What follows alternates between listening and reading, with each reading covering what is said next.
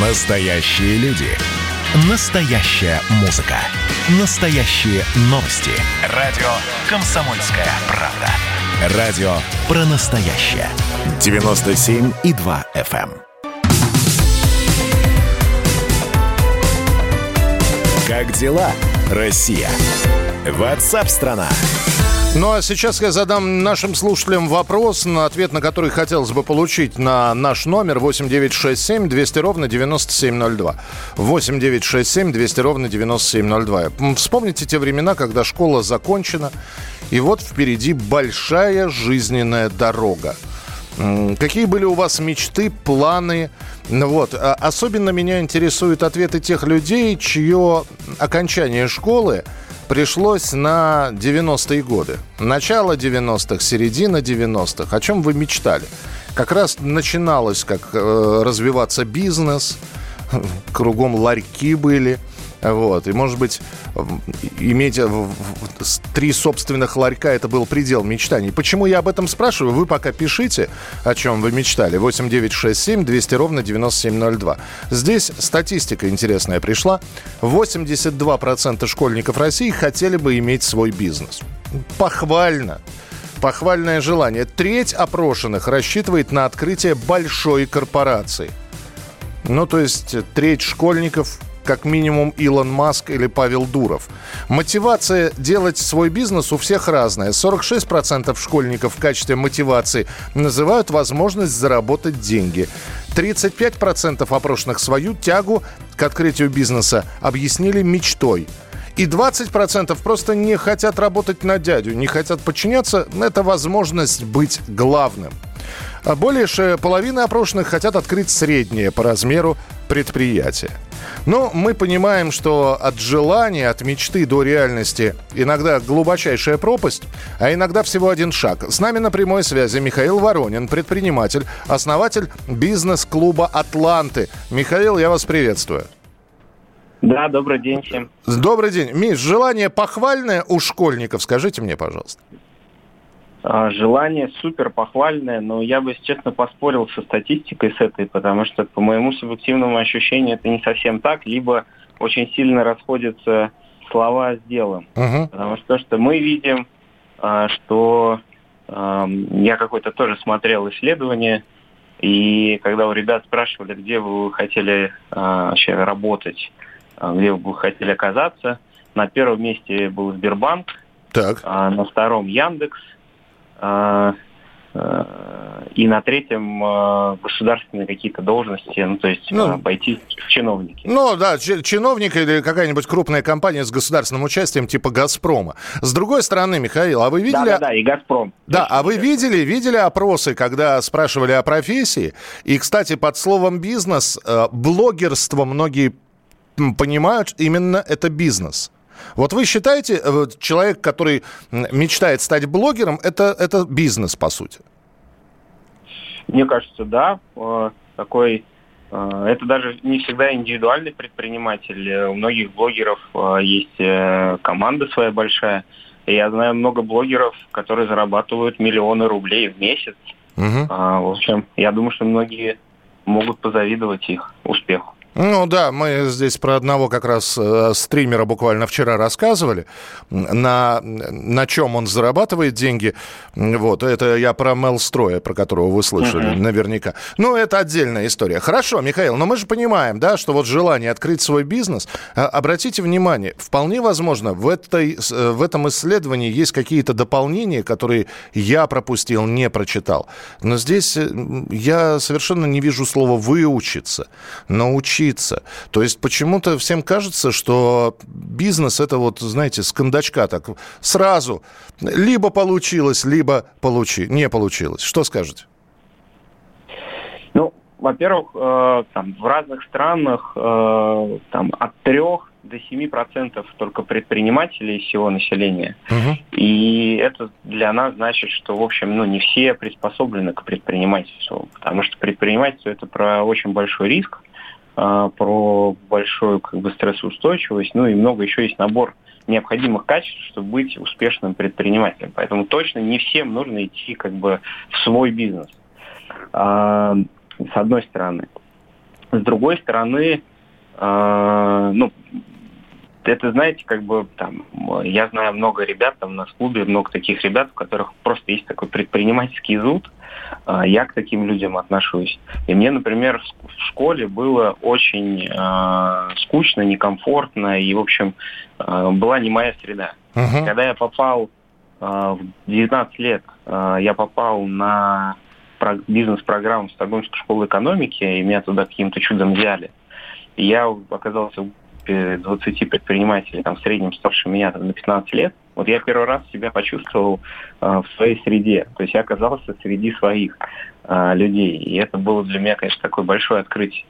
Поэтому то, что я сейчас вижу в школах, э, в образовании, что школа как раз убивает предпринимательство из детей, потому что очень жесткие рамки, очень жесткие регламенты, очень жесткая сама программа обучения, которая как раз-таки на, рассчитана на выучить, а не научиться как бы э, как, э, как мне папа всегда говорил, э, не нужно читать все книги, нужно научиться пользоваться библиотекой.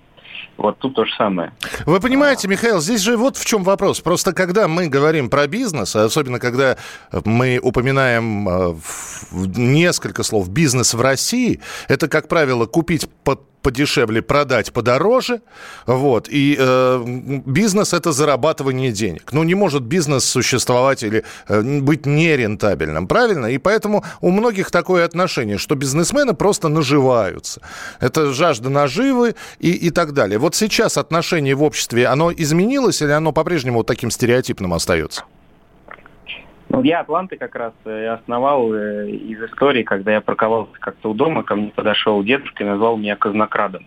Я спросил, почему, искренне совершенно. Он сказал, что на такую машину э, честным путем заработать нельзя, и в этом, конечно, э, все отношение общества к предпринимателям там, и к бизнесменам. А, и вот Атланты как раз мы и создавали для того, чтобы как-то изменить это отношение. Но честно скажу, э, мы э, попробовали как бы вот на всю аудиторию поработать, но поняли, что это, э, в общем, ну, бессмысленно. И там переделать как-то людей, у которых уже сложилось такое отношение, это как бы такая задачка пока э, тяжелая. Так. Поэтому мы сфокусировались на тех, кто э, так же, как и мы, считает, что предприниматели являются началом, я искренне в это верю. То есть предприниматели, да, деньги – но предприниматели в первую очередь люди, которые а, первые создают проекты, которые там изобретают вакцины против а, разных а, сейчас актуальных там, болезней и так далее. Они делают изобретения, предприниматели создают просто рабочие места, платят много налогов, на которые на самом деле у нас люди и живут которые идут на дороги, здравоохранение, образование там, и так далее. При этом для меня предприниматели это на самом деле не только э, про ООО или ИП. Для меня это продукт. Поэтому врач может быть крутым предпринимателем, когда он э, решает как бы не течь по течению, а что-то создавать, придумывать, реализовывать, действовать. Я понял, но, да, да. Но Мих... проблем как угу. бы точно, а, ну, то есть отношение общества пока, к сожалению, такое достаточно негативное.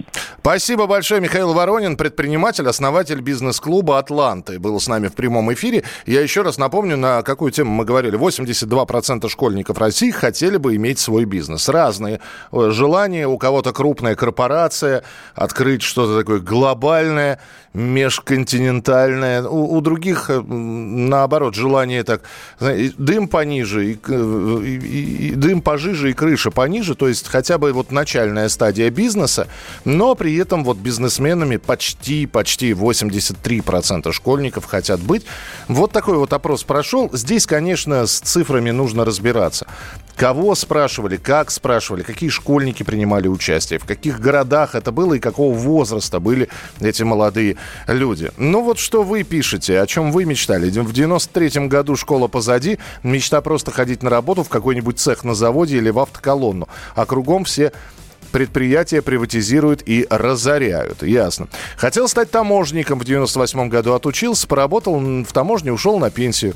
Хожу к психологу. Не каждый осилит этот квест. Блогерство – это же самый незащищенный бизнес. Несмотря на ваши таланты и старания, вас легко могут прикрыть в любое время. Стабильность – это не про блогерство. Блогерство – это не про бизнес, а про легкий старт. Ну, не скажите. Э, опять же, если вы не публикуете какой-то противоправный контент, если вы, ведя блог, который ориентирован, ну, неважно, например, на автомобили, за что вас могут прикрыть? Ну хорошо, ну прилетит на... Опять же, смотря где блок вести. Можно вести только на площадке YouTube, а можно на других платформах. Но прилетит страйк, закроют канал на YouTube, всегда это можно каким-то образом оспорить. Так что, опять же, блогер блогеру рознь. Есть блогеры, которые своими неадекватными поведениями привлекают э, аудиторию. И вот, на мой взгляд, это такие однодневки, калифы на час, пустышки абсолютно. А есть люди, которые занимаются, делают правильный контент. Вон Леонид Парфенов перешел на YouTube-канал, выпускает выпуски своей авторской программы. Блогер, блогер, ведет блог, видеоблог. Кто его закроет? Зачем его закрывать? 8 9 6 7 200 ровно 9702. Не все ребята могут быть бизнесменами, а только те, у которых отцы во властных структурах. Ну, это неправда. Неправда. Если вы считаете, что у нас бизнесом занимаются только те, у кого родители и занимают какое-то положение в органах власти или в правоохранительных органах, ну, это перебор, по крайней мере. Наверное, есть такие, но не все далеко. Продолжим через несколько минут. Как дела, Россия? WhatsApp страна.